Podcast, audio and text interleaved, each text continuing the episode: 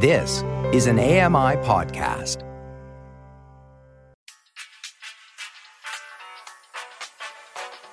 You're listening to the Kitchen Confession Podcast with Chef Mary Mammoliti.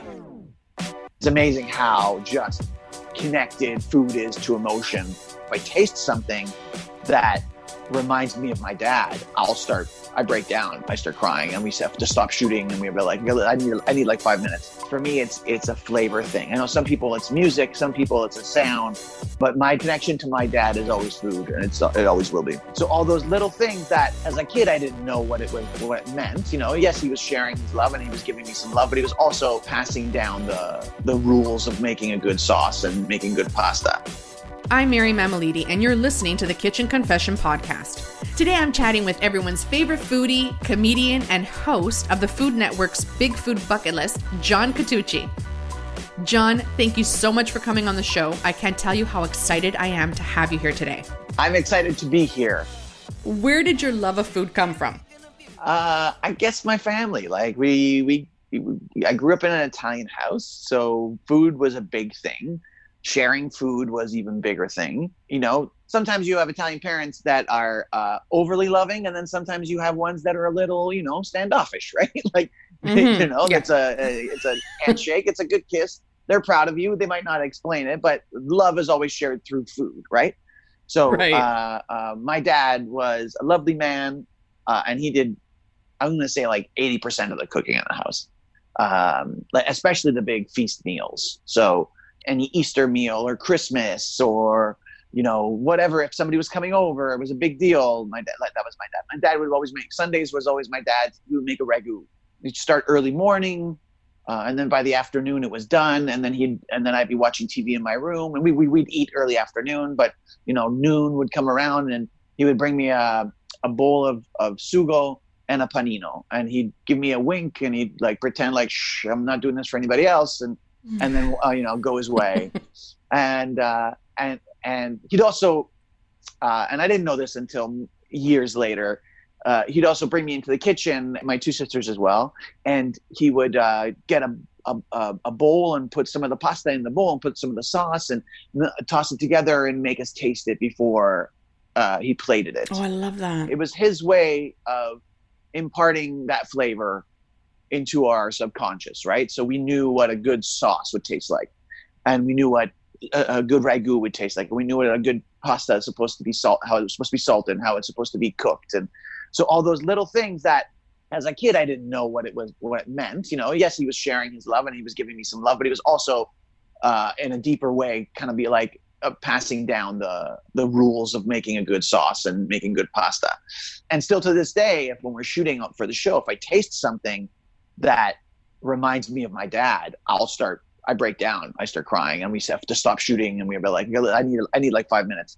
And it's amazing how just connected food is to emotion.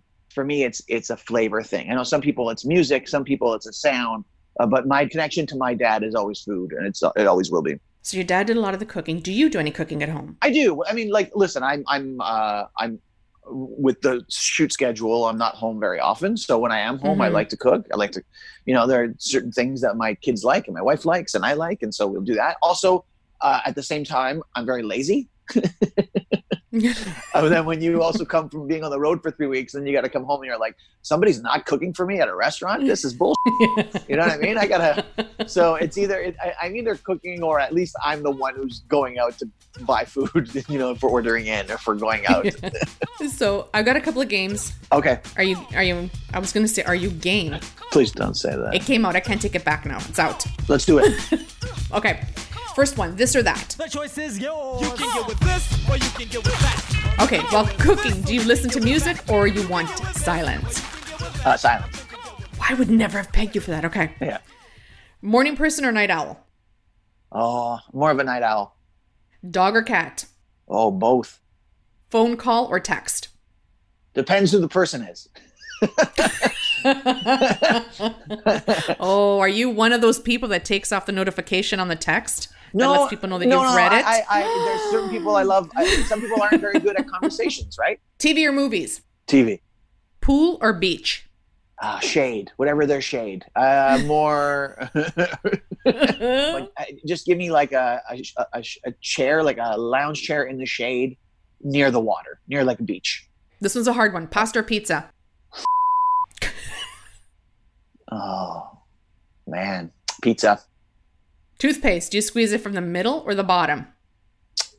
I go middle until I can't, and then I go from the bottom. Laundry or dishes? What's worse? Oh, I hate doing dishes. I'll do laundry any day. I'll I'll wash and fold, but don't ask me to put it away. Oh no, I'm I'm so the opposite. I I'll do dishes any day. I cannot put like I will have baskets of laundry.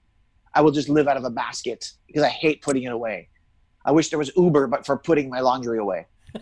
That's an idea. Yeah. And now on to Yes. season two. Season two of Big Food Bucket List. Yeah. Congratulations. Thank you so much. Thank you. I'm, I'm very happy with it. I'm. Uh, uh, it was.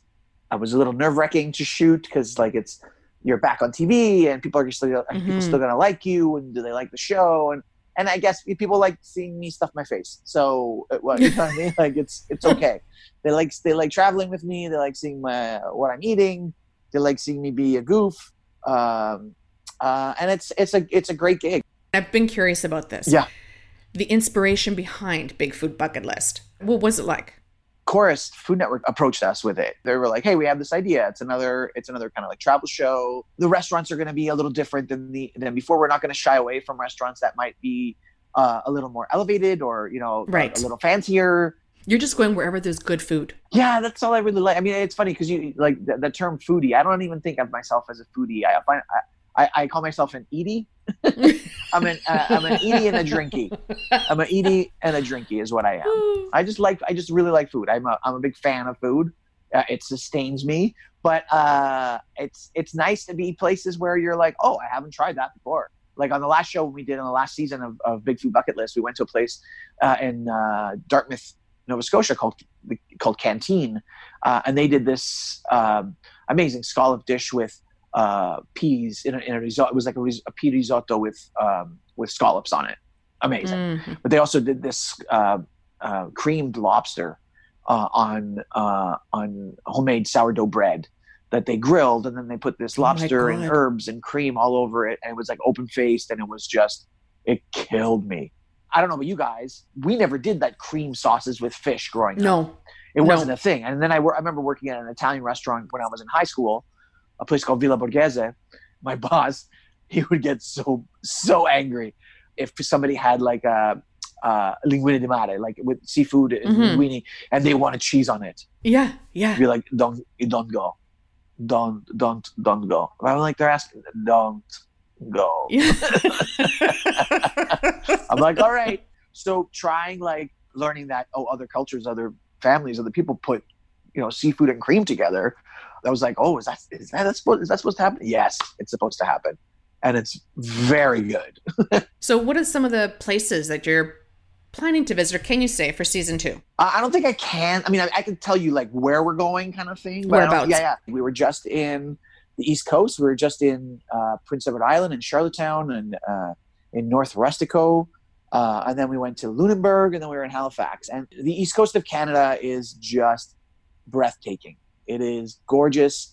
Uh, the scenery, the seafood, the people are amazing out there. They just want to take care of you. They love showing off their their little part of the world. They love They do. uh, they're just so proud of it, and that's and they should be. There's something about when you're driving up to the sea and you catch and you that first whiff of of salt air, and you're just like, oh my god! But you gotta love seafood. If you don't love seafood, you're mad. You're you're done. You're like I love seafood, and even two days in, I was like, give me a burger. Come on, already. I get it.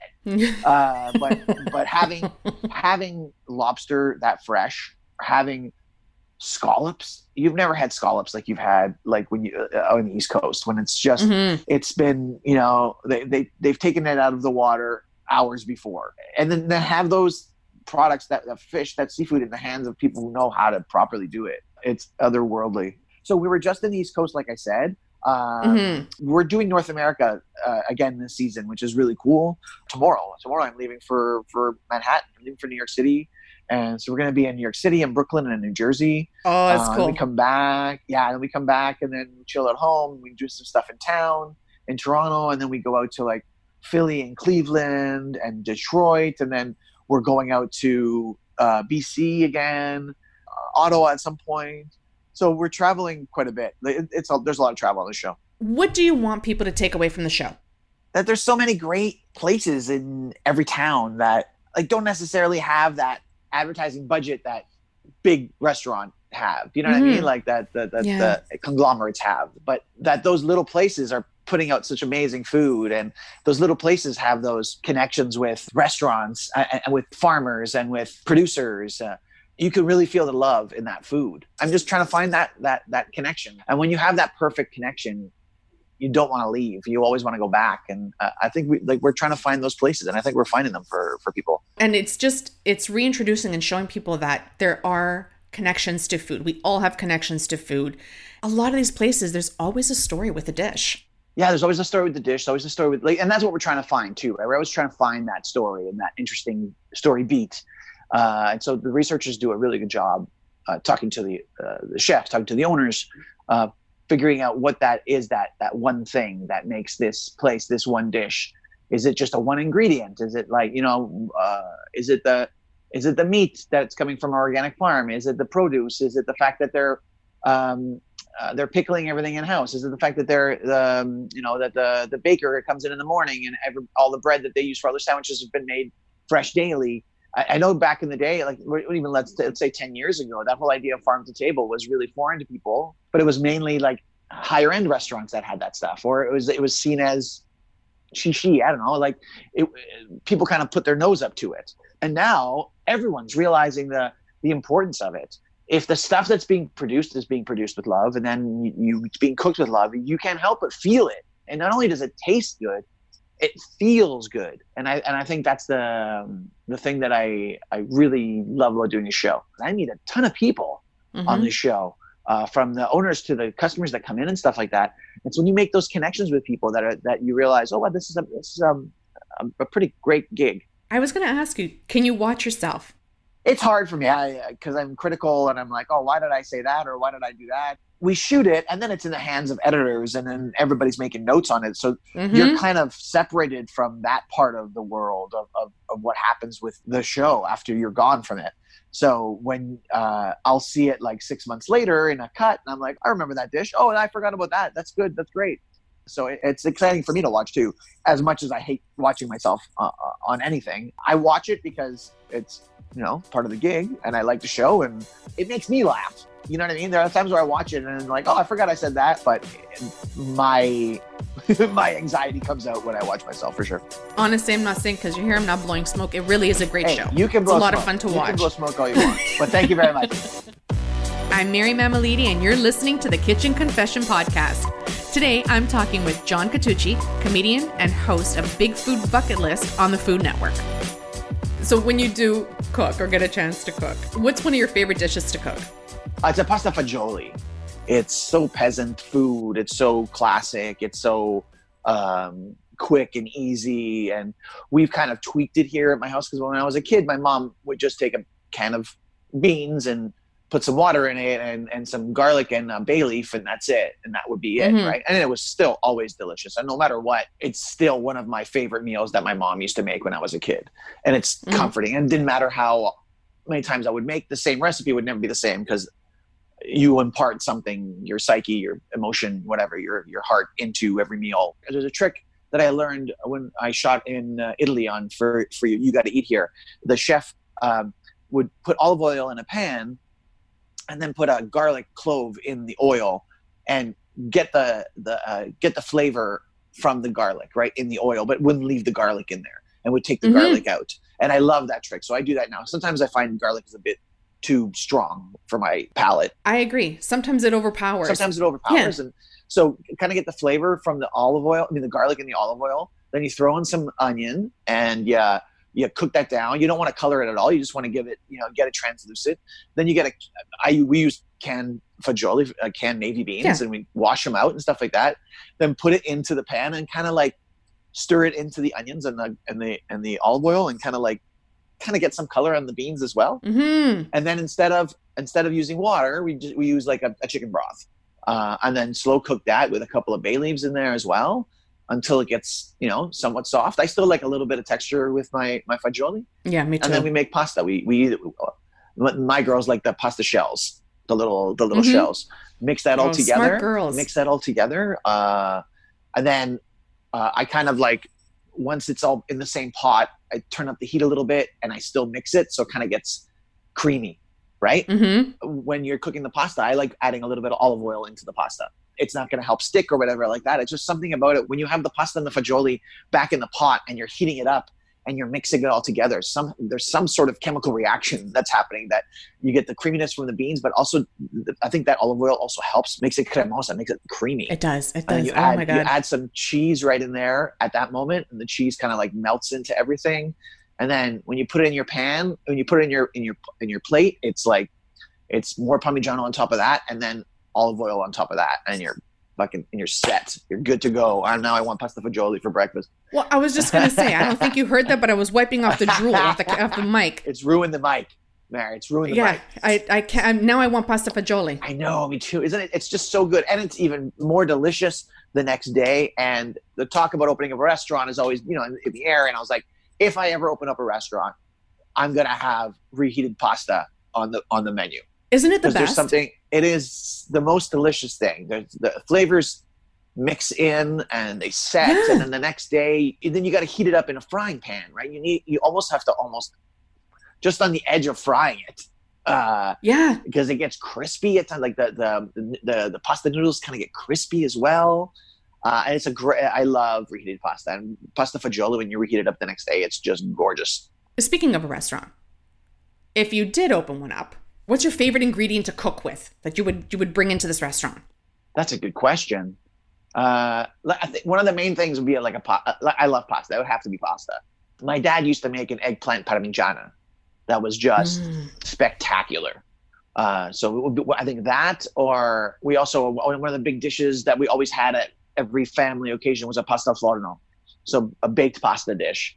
Uh, you know, rigatoni and a tomato sauce, and then you mix it with um, uh, you, you bake it in a padella, a, a pan, uh, and uh, mix it with um, with cheese, and you put it in the oven, and then it gets bubbly and crispy on top, and it's delicious. Uh, on the special things, my dad would make little meatballs, little polpetti, and put them all through. So you know, you if you were lucky, you Oh, got a piece with a couple of meatballs in there too. Uh, so I think a pasta forno would be there, like just some just some classicy, classicy stuff. Do you portion out your meatball to eat with like when I eat pasta? and I've done this since I was a kid.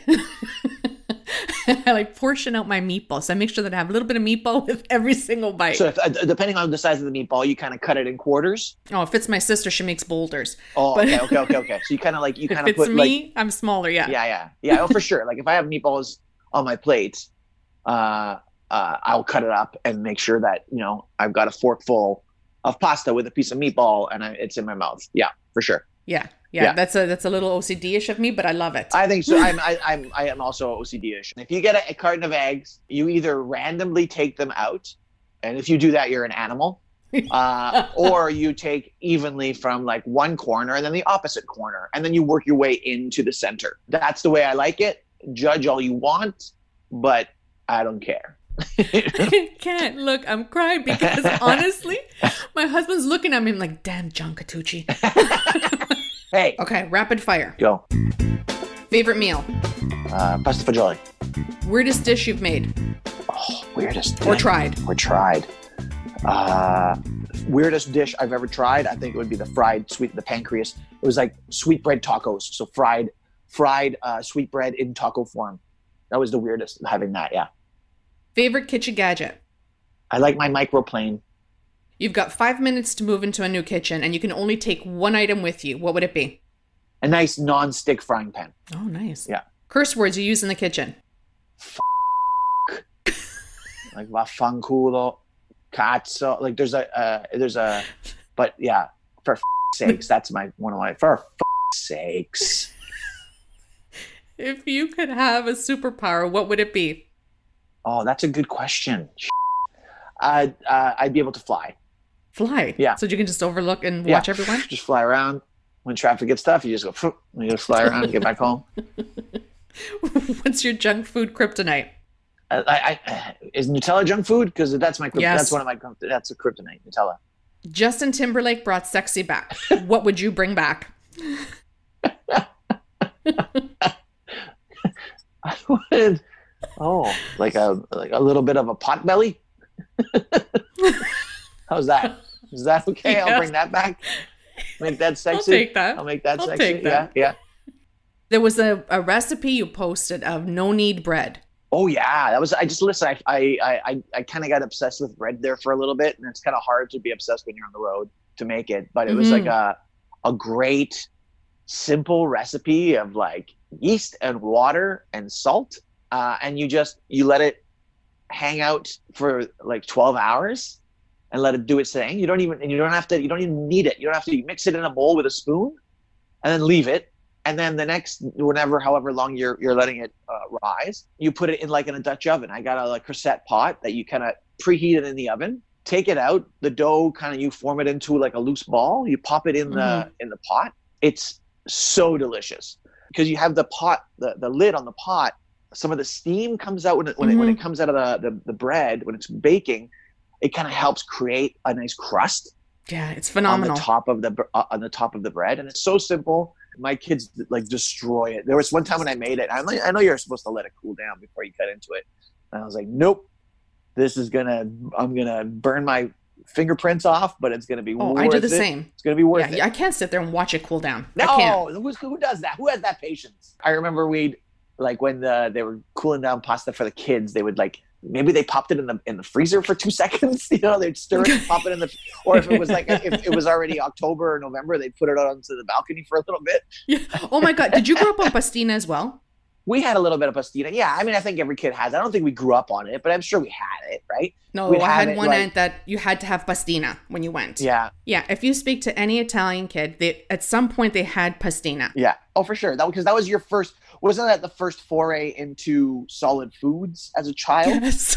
Yeah, Right? that's why I don't understand these little pieces of pasta. That honestly could get lodged in a second. I think if you, I think if you cook it long enough, it becomes mushy. I think you don't have to I think worry. so. Can- I think a, I don't a, a, a toothless child can gum it.